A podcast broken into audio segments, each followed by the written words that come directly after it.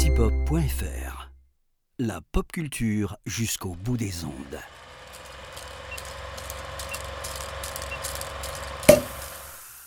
Bonjour à toutes, bonjour à tous. Bienvenue dans ce nouveau numéro du calendrier de l'après de l'apéro ciné.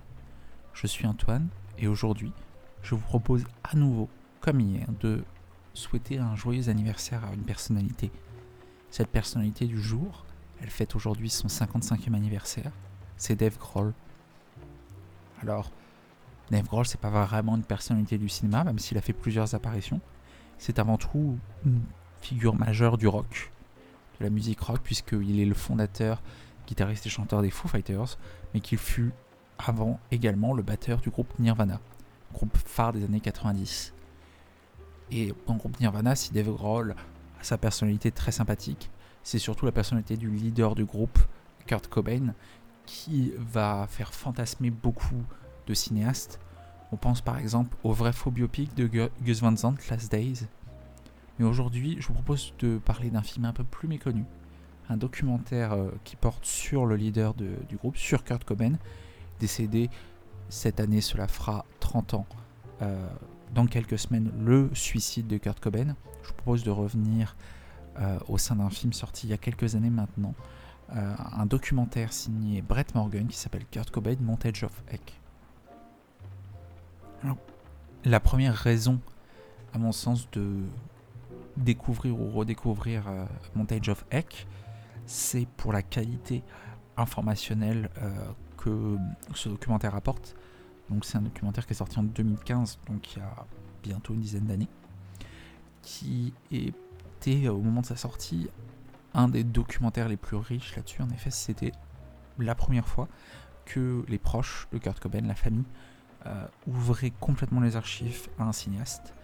En résulte en fait une mine d'informations euh, impressionnante. C'est euh, d'une richesse, on apprend beaucoup de choses si vous êtes intéressé par la personne. C'est un documentaire qui malgré tout reste fluide, qui n'est pas destiné que aux puristes, mais qui a cette richesse en témoigne la bande originale, puisqu'ils ont réussi à déterrer un grand nombre de morceaux inédits, d'enregistrements du musicien qu'ils ont pu sortir à côté en album. Il y a vraiment une vraie richesse euh, qui compte cette histoire entrecoupée de témoignages de personnes proches. Euh, il y a Dave Grohl qui intervient, évidemment. Il y a Chris Novoselic. Il y a Courtney Love qui intervient. Donc, je vous en dis pas plus si vous ne connaissez pas l'histoire un peu de, de, ce musicien. Je vous laisse découvrir euh, ce très beau documentaire, très riche.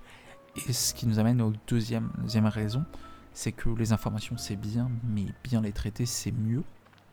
Et euh, il faut parler de l'incroyable mise en scène de Brett Morgan. Alors Brett Morgan, il est un peu partout, c'est lui qui produit le film, il va le monter, euh, il va évidemment écrire la trame, il va participer. Il, il y a un, vrai sens, un vrai sens de la mise en scène dans ce documentaire.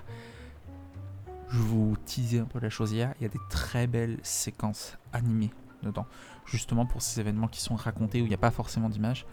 Plutôt que de donner des images d'archives, euh, Brett Morgan fait confiance à l'animation qui apporte une touche visuelle absolument sublime au film. Voilà, c'est riche, c'est plein d'idées pour un documentaire. Euh, voilà, c'est extrêmement bien mis en scène. Ça met en valeur euh, les informations, sans, ça nous noie pas d'ailleurs une mise en scène tape à l'œil, tout en les mettant bien, tout en donnant un rythme dans la mise en scène euh, à un documentaire qui est extrêmement bien réalisé.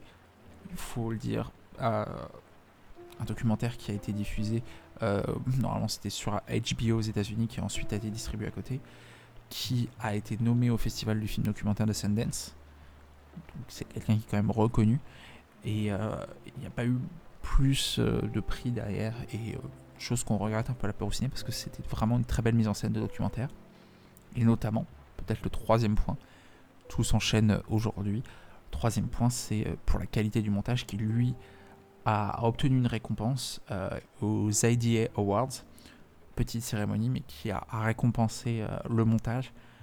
Car oui par de ces informations de cette mise en scène le film est extrêmement bien monté tout est très fluide voilà, euh, enchaîner euh, prise de vue réelle et animation même en documentaire, c'est pas quelque chose qui est facile à monter. Et il faut dire, ici, c'est extrêmement bien réalisé. Euh, montage, donc on l'a dit, en partie par Brett Morgan, qui est, mais également avec Joe Beshenkowski. Euh, voilà, d'excellents montages des deux. Pour un excellent documentaire d'à peine plus de deux heures, qui est d'une richesse incroyable et qu'on vous invite à découvrir ou à redécouvrir.